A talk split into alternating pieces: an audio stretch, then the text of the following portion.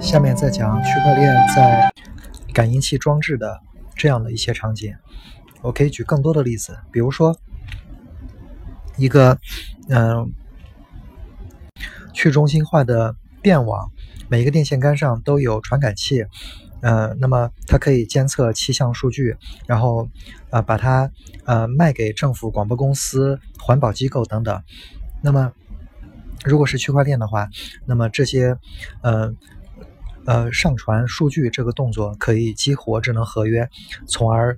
保证这个商业场景的落地和现实世界产生映射。再比如说，在世界上很多偏远的地区，特别是像美国农村，那么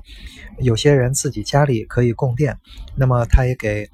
周围的人提供二手的电力。那么智能合约可以保证信任的交易发生。再比如，智能家居里，有任何利用分布式去中心化的民主的智能家居的应用，它都可以通过这些家居里，它的芯片，嵌入智能合约的程序，保证可信任的交易，被现实世界的